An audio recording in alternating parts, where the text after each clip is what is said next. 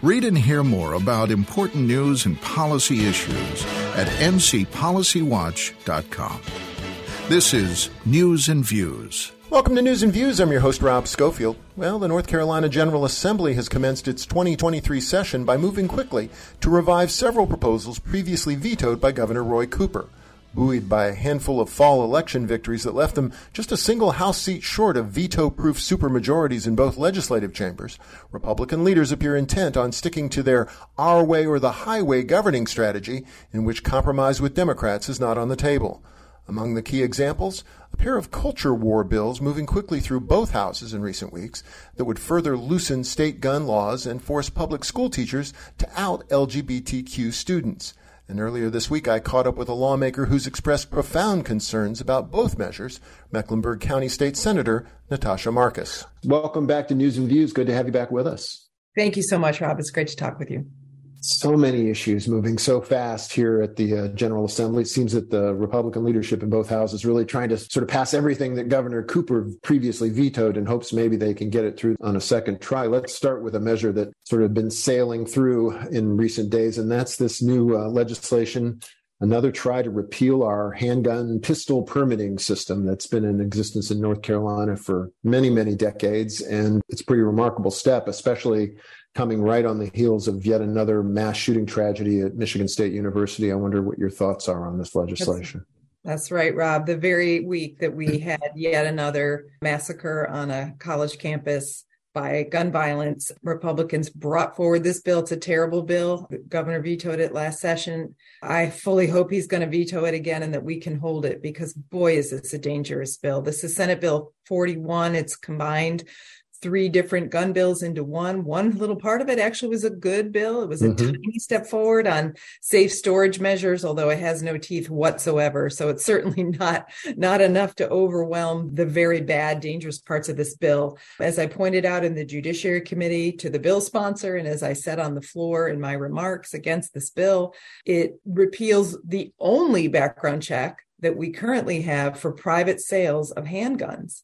So the bill sponsor had to admit this. He tries to dance around it and act like that's not a major loophole he's creating. But boy, is that a loophole. There's a whole yeah. lot of unlicensed sellers, private sellers. They advertise online, they go to gun shows, they sell individually from their home or meet people in a parking lot and exchange cash for a handgun. And now there will be zero way, even for a responsible gun seller, to even mm-hmm. know if someone would pass a background check because this bill would eliminate the entire pistol purchase permit system. And that's, again, the only way we have to check for private sales. So the people who are pushing this bill want to keep talking about how, well, we have NICS, this federal system. NICS is only for the gun shops, the right. federally licensed dealers. And by the way, the NICS background check is not nearly as thorough as what the sheriffs do under the pistol purchase permit system that we have. And I'm happy to talk about all the holes in yeah. NICS. The New York Times just did a big expose on how much the NICS system misses. So they like it because it's fast. And if you don't get it done in three days, they get their permit whether or not you would pass it. I don't like it because it's too fast and it's not thorough. Uh, yeah, I wonder what the argument. Do you do you have a sense of what the the proponents are even arguing? Is it the notion just that my goodness, we we don't want any delay in a purchase person getting a gun? I mean, I can think of so many scenarios: a person with mental illness, a person who maybe was a domestic violence abuser. Right. Those are the kind of people and, we don't want them to get guns, right? And those, I'm so glad you pointed that out, Rob, because those are the kinds of things that don't get picked up in a NICS background check and again won't get picked up at all for a private sale of a handgun because we're not doing any background checks under this bill. But that's exactly right. So the NICS check i confirm this. I did my homework. A NICS check does not disqualify an applicant based on pending serious criminal charges if they're only pending recent involuntary commitment due to a mental health crisis pending complaints for a domestic violence protective order repeated hmm. domestic disturbances at their home None of that would be disqualifying under NICS. And here's the real kicker. Here's the part where domestic violence advocates are pleading with the public to realize and for these bill sponsors to pay attention because NICS does not disqualify you for convictions for assault based misdemeanor crimes that are largely associated with domestic violence, such as assault on a female and assault mm. on a child under 12 So those will no longer disqualify you for purchasing a handgun in North Carolina the way they would have if we had kept if we're going to keep this pistol purchase permit system in place. It is shocking to me that this is the priority. We have an ever growing violent world in which right. the public is pleading with lawmakers to do something. And instead of helping they are actually taking us backwards and making us more vulnerable to gun violence it is shocking to me that this is their priority. I am further shocked by the fact that the gun lobby, they come in here and with their big gun lobby money and push a bill like this through. And shame on those Republicans who want to cater to their right wing, crazy right wing base because as I tried to point out, over a recent survey showed in North Carolina, over 90% of North Carolinians, this includes gun owners, want universal background checks on all gun sales. It is one of the most popular common sense gun reform bills that we could have. And instead, they are removing background checks from a large number of gun sales in North Carolina. So shame on them. And, you know, I'm sorry that the gun lobby guy, he's apparently, I hurt his feelings with my language. And, but I would just say to him, I'm more concerned about dead children than about salty language I think I said what a lot of people would say to a, to the gun lobby if they had a chance. Honestly. Well, we appreciate your passion and courage. Um, it's a it's a challenging time, and tragically, guns aren't the only issue on which it's been a bit of a challenging session at the North Carolina General Assembly. We've seen in this time in which we have so many education needs. Unfortunately, it seems that the top priority is another sort of culture war issue thus far, and that's this so-called parents bill of rights that really seems to be primarily about putting teachers in impossible situations and outing gay kids to their parents. Talk to us about this legislation that seems to be uh, rapidly um, moving through the legislature as well this is the wrong priority. We have an education crisis here in North Carolina. Absolutely. And it's because teachers are leaving the profession in droves and new young people are deciding they do not want to teach in North Carolina, including my own daughter who was raised here, starting her first year teaching. She would not even think about coming to North Carolina because the pay is terrible and we don't respect educators here the way we should. So mm. What does the General Assembly do to address these issues? The need for more funding, the need for better supports for teachers? No, none of that. they continue to ignore Leandro and the court order that they are under for 20 years to do better. And instead, they bring up a culture wars bill. Now, let me say at the start, I support parents' rights as much as anybody else. Teachers support parents' rights. We love when parents want to be involved in their children's education and come in, as I did when my kids were in elementary school, and volunteer in the classroom and be there and be aware of what's being taught, etc. And that is not what that bill is about. They called it the Parents' Bill of Rights, but really it's the North Carolina Don't Say Gay bill they put in some parent parental rights that are that already exist under North Carolina mm-hmm. law in order to just have a vehicle to push through the really hateful, harmful language that targets LGBTQ kids and their families.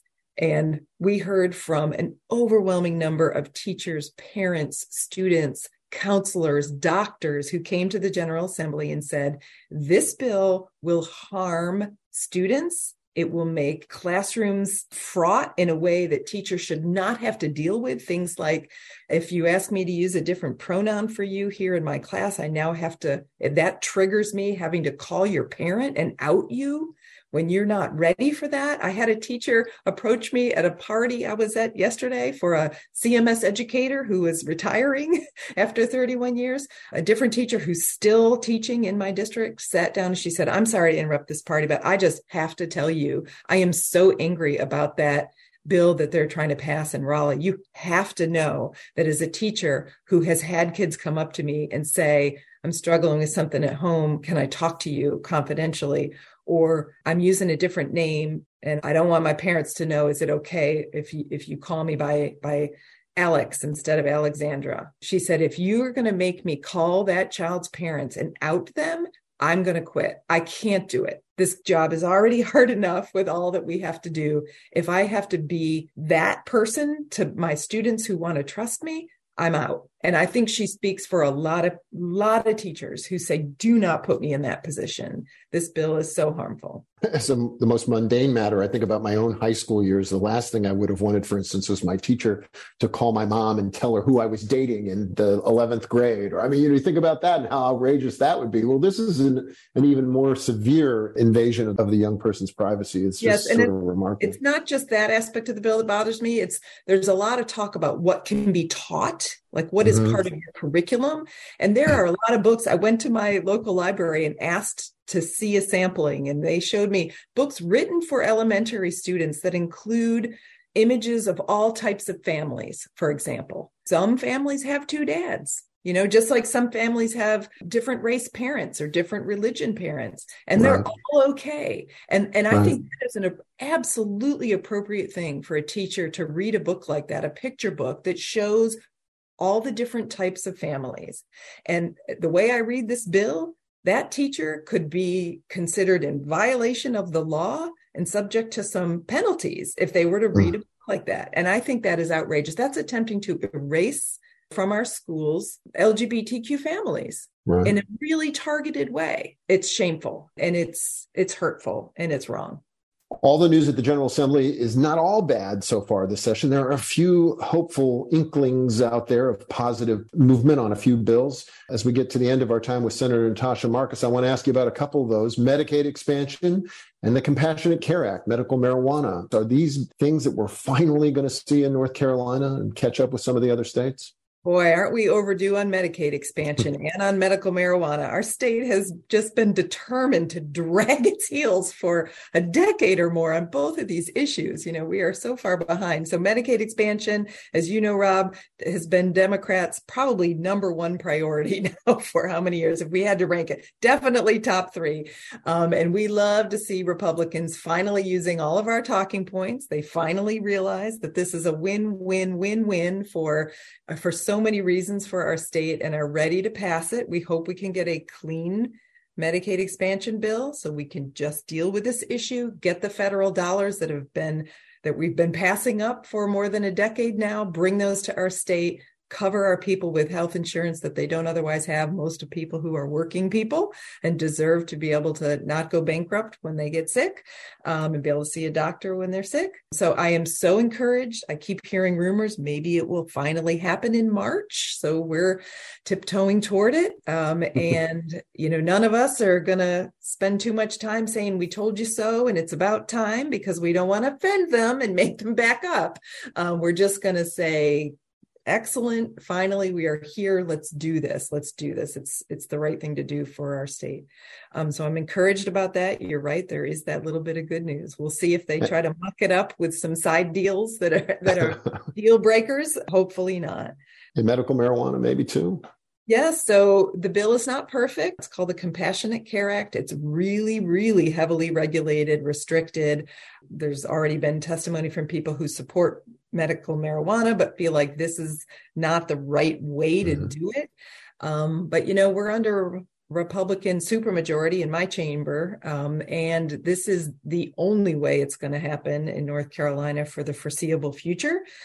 So we have to kind of set aside the parts of that bill that we wish were better and say this would be a, a good step forward and would help a lot of people. Um, I think it would reduce the, the reliance on opioids, which are killing a lot of people and causing some, um, you know, addictions that we want to avoid if at all possible.